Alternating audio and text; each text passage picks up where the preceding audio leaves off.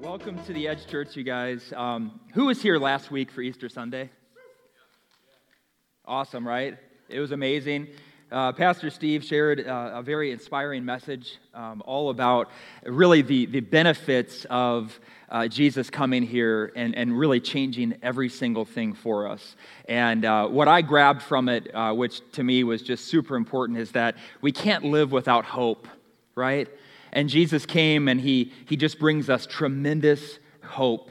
You, you can live a long time without other things. You might not, uh, you might not live well with, with when you're missing a whole bunch of things, but when you don't have hope, you can't really make it at all, can you? So we all need hope, don't we? So, such an encouraging message to me. Um, guys, this, this week um, is going to be, this Sunday is going to be a little bit shorter than usual. I don't know if you guys know this. If you haven't been a part of um, other churches, you might not know that not all churches uh, meet for the same length of time, right? You're like, whoa, what is happening here? Um, so today, uh, we're going to meet a little bit uh, shorter of a time uh, because we're going to have a family meeting after our service today. So we're going to, don't be surprised that this is not going to be a typical length sermon. As a matter of fact, it's really more of a thought, it's more of a, of a devotional type uh, meeting for us today. Uh, but we are going to still get into what we're talking about in this series because this series has been very important for us this year. And this series has been called The Reset. And it's this whole idea that we are starting on this journey to get back to the basics of our faith. And how many of you guys, how many of you guys have been enjoying getting back to kind of what made you fall in love with Jesus in the first place? Isn't that an awesome thing? It doesn't matter who you are, it doesn't matter what you're dealing with. It doesn't matter if things are going well or if things are um, challenging, if things are sort of in between. It's always a good idea to get back to the basics of our faith because if we hold on to the foundation, we're not going to be shaken by the circumstances of life. Isn't that true? So we're going to continue in that. And I just sort of want to remind you like what this series is all about, where it came from. We didn't just make it up, but the focus of this series is really the Great Commandment and the Great Commission. The Great Commandment comes from um, a conversation that Jesus had with an expert in the law. And I don't know if you guys have had many conversations with attorneys before, um, but attorneys are really, really good at twisting words. Now, I know there, there are wonderful attorneys out there. I'm not disparaging attorneys, but if you've ever, if you've ever been questioned by an attorney, if you've ever been, um, had a conversation with an attorney, you, you usually don't come out on the winning side of the argument. Would you guys agree with that? But Jesus is, is different, right? So, so Jesus has these people try to kind of pin him into a corner, and, and, and they kind of learn pretty quickly that when you try to paint Jesus into a corner, he always has a way out because he's Jesus, right? He always does. So, this expert in the law um, approaches Jesus and he thinks he kind of has him, like kind of has Jesus. Pretty proud of himself, I'm assuming. And, and he asked him, What's the most important thing in life? Now, he's trying to trick him into going against something that the Ten Commandments say. Now, the law of Moses that was given to the Israelites. And, and Jesus said, uh, he basically said this Well, here are the most important things. And it's like, whoa, wait a second. No, I asked you about one thing. And Jesus goes, Nope, I'm going to tell you the truth. So we can, we can trust Jesus for that. And he says this the first thing that's most important is that you are to love God with everything in you. That's heart, mind, soul, and strength. And the second one, and of course, the, uh, the attorney didn't ask for this one, right? He didn't ask for the second. He goes, the second one is like it it's to love your neighbor as yourself. So Jesus is telling us uh, the focus of our lives as Christians has to be this that we are to love God and that love for God and the love of God is supposed to drive all of our connections. Our lives are supposed to be characterized by that love. So we need to show this love. We need to give it. And of course, it's not going to be perfect. Of course, we're going to screw up. Of course, we're going to make mistakes. Of course, we're going to fail, but that's where grace comes in. But Jesus wants us to, wants our lives to be characterized by this kind of love. So, over the last few months, we've, we've kind of gone through these different uh, subjects. So, we've talked so far about loving God with all of our hearts, right? And, and then we've talked about what it looks like to love God with our minds. Those, those things seem kind of opposed. Um, probably about half the room here, um, half the room would say that you, you are really defined by, by feelings. You're, you're very feelings driven, so you're kind of a heart type person. And about the other half would say that you're someone who's driven by your thoughts, and then you're, you're more forced to get your heart involved. So um, God says, I want all of it. I don't want you to just do what's natural and love me with your heart and, and just have feelings, but I want it to be based in truth. So he's saying, I want your heart and I want your mind. And, and, so today we're going to start just a little bit, and it's, again, it's just more of a thought, but we're going to start talking about what it means to love God with our strength. You notice we're skipping around, and I, I love that Steve joked that um, any legalists in our congregation are really going to have a hard time because we're not following the exact passage in order, but that's okay. We're going to talk a little bit about strength today. I want to ask you this just a few questions related to strength. Have any of you ever gotten stronger by not exercising? No. That's a good answer. Thank you. That was the right one. Uh, I'm going to put you on jeopardy. Um, has your character ever become better because it wasn't challenged? That's not a fun one to answer, is it? Have you ever experienced God in fresh ways without first walking through dark valleys? Ah, right, right. Maybe you've heard people pray for patience, and then they, they have this horrible realization that when you pray for patience, God allows situations to come into your life to confront you with your lack of patience on a consistent basis. We want God to, to wave his magic God wand and change us so that we're automatically patient. But the way he tends to want to do things in our lives is through processes. And processes, when we, when we pray for patience, are not really fun. Because if you're someone, I talked to someone this week about how they struggle with, with uh, being an impatient driver. And when they're stressed out, um, when they're stressed out, they might say something or do something or, or, or, you know, something that, that isn't exactly making Jesus proud of them. And I'm like, amen, that is me too. I struggle with that. I, have struggled with that a long time. Um, so I get that. None of us is perfect. We don't love the test, but the test is what makes us stronger in all these different areas. And the strength to love God is really no different. We don't develop, we don't just naturally have a strength that we can offer to, to, to God. Our strength has to be tested to enable it to grow. Our strength has to be tested to enable us to grow. This is the way we change, and it's a beautifully difficult process. How many of you guys can look back in your lives and you can see situations that occurred or maybe you had a teacher. I think about teachers that I had, and, and the ones that I loved the most at the time, I don't look back at the same way today. I actually think that teacher did not prepare me as well as I could have been prepared. But when I look back and I think about teachers that were challenging in the moment, most of those are the ones that I look back at now and say, they knew something that I didn't. And I got what I needed to get from them. There's something powerful about um, being tested and being tried, but it's beautif- beautifully difficult, and we only can look back in hindsight and see the value of it. James chapter 1, verses 2 through 8, probably one of the most common uh, passages that, that Christians ever talk about. Um, we talk about it a lot when we're not going through hard times. But I want you to put your lens on, put your thinking on in terms of if you're going through a hard time today, eh, that it still applies. James says this Consider it pure joy, my brothers and sisters. Okay, let me say that again. Consider it pure joy. What gives you joy? It's fun stuff, right? It's when things go well, it's when you get the new job. It's when you enter the new relationship. It's when you get married. It's when you have children. It's, it's all of these things that are the, the beautiful moments in life. And, and God celebrates those things with us because He's the giver of all good gifts, right? Yet James says, Consider it pure joy, my brothers and sisters, whenever you face trials of many kinds, because you know that the testing of your faith produces perseverance. Let perseverance finish its work so that you may be mature and complete, not lacking anything. If any of you lacks wisdom, it will be given to you, but when you ask, you must believe and not doubt. Because the one who doubts is like a wave of the sea, blown and tossed by the wind. That person should not expect to receive anything from the Lord.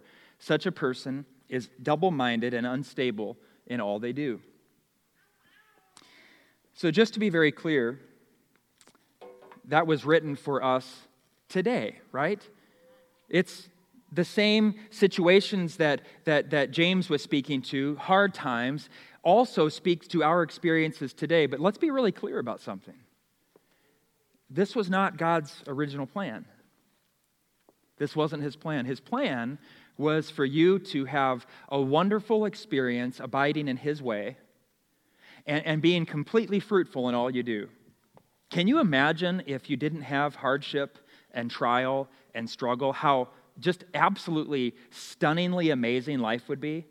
Can you imagine if all of the good things that, that, that you want to happen in your life, that you celebrate moments of now, but then, you know, the, the, the rug gets pulled out from under you in one way or another because life's hard? Can you imagine if it was all beautiful? Can you imagine if it was, uh, there was no pain, there was no sorrow, there was no death, there was no shame. There was no destruction. There was no division. Can you imagine? That's actually what God's original design was. We are not presently living in God's original design. The original plan was all powerful and all good and all beautiful. His plan was not what we experience today. And that tells us, too, that what we do affects others. But the really good news is that God still walks into our trials and he redeems them. Think about the thing that you're struggling with today. God is walking with you in that trial, and he is actively redeeming it today.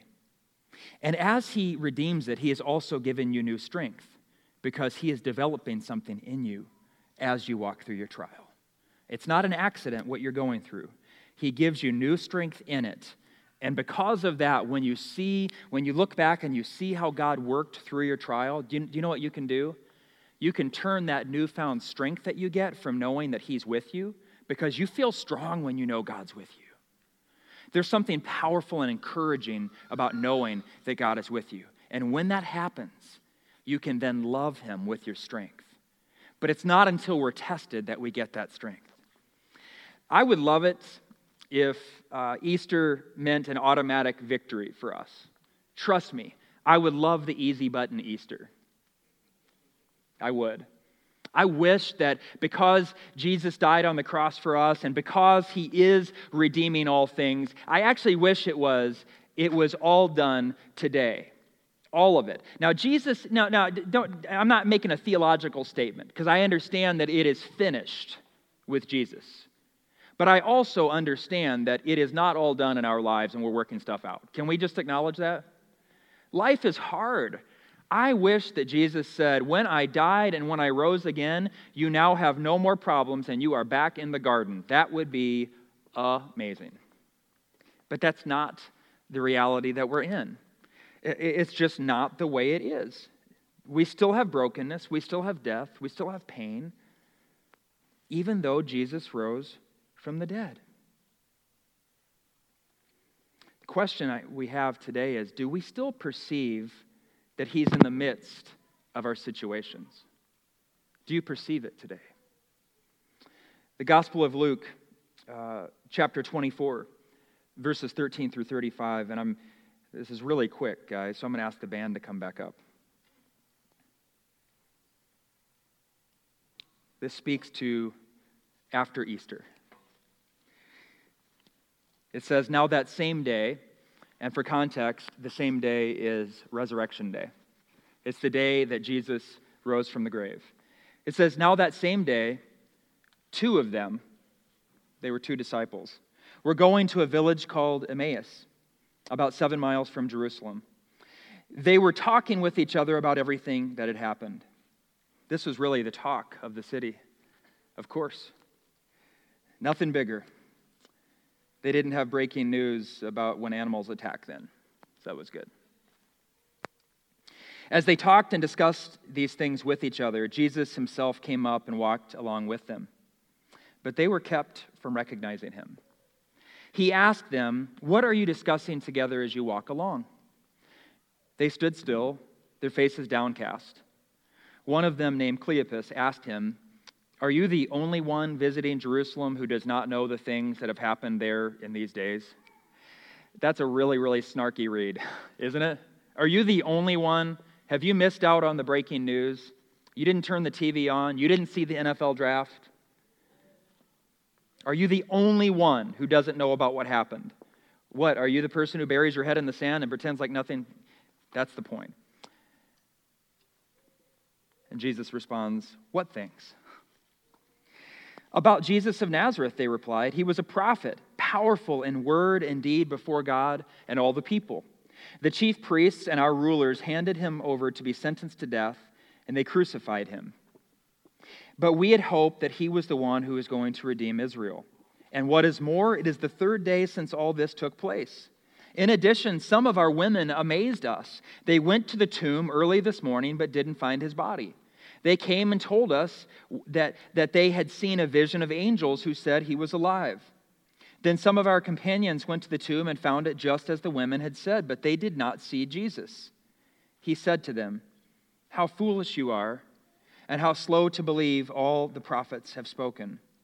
Did not the Messiah have to suffer these things and then enter his glory? And beginning with Moses and all the prophets, he explained to them what was said in all the scriptures concerning himself. As they approached the village to, to which they were going, Jesus continued on as if he were going farther. But they urged him strongly Stay with us, for it is nearly evening. The day is almost over. So he went in to stay with them. When he was at the table with them, he took bread, gave thanks, broke it, and began to give it to them. Then their eyes were opened and they recognized him, and he disappeared from their sight.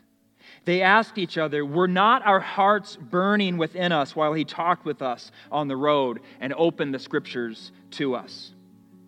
Then they got up and returned at once to Jerusalem. There they found the eleven and those with them assembled together and saying, It is true. The Lord has risen and has appeared to Simon. Then the two told what had happened on the way and how Jesus was recognized by them when he broke the bread. I want to encourage you today. Do not miss Jesus on your lonely road. Do not miss Jesus on your lonely road. You might not perceive him in this moment where you are today, but he is with you because he promised that he would be.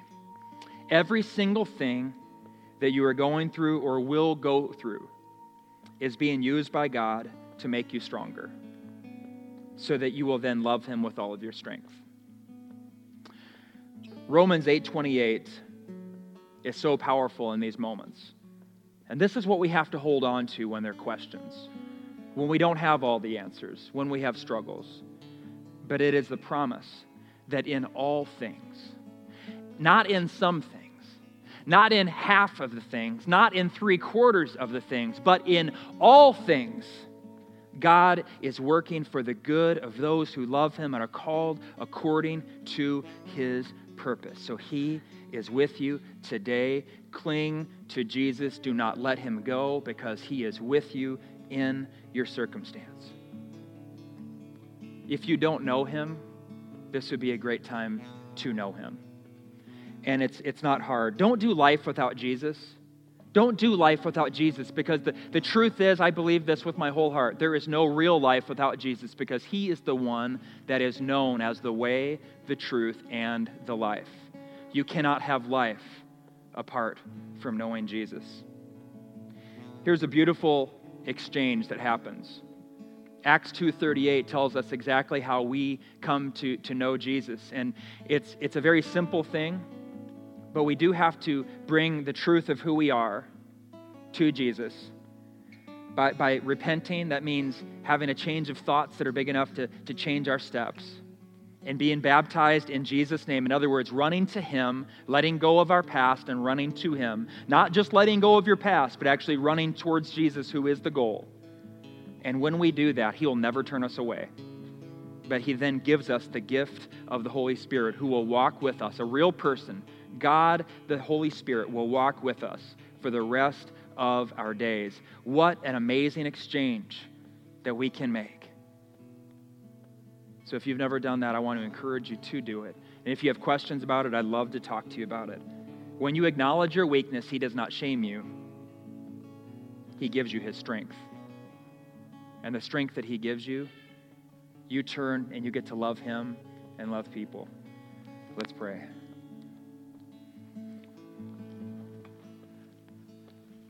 Father, even, even in our weaknesses, God, you are good. Even in our struggles, you are there. Father, some of us, uh, when we come to a, a, gathering after the pinnacle of the, the Christian calendar, the, the pinnacle of, uh, of all of the events in, all of history, we celebrated Easter last week, and it's really easy to come here and, and feel just a little bit of a natural letdown. But God, Easter is not just a one time event, it is an ongoing experience. And I pray that by the power of your Holy Spirit, you would enable us to live Easter lives. And it's in Jesus' name that we pray.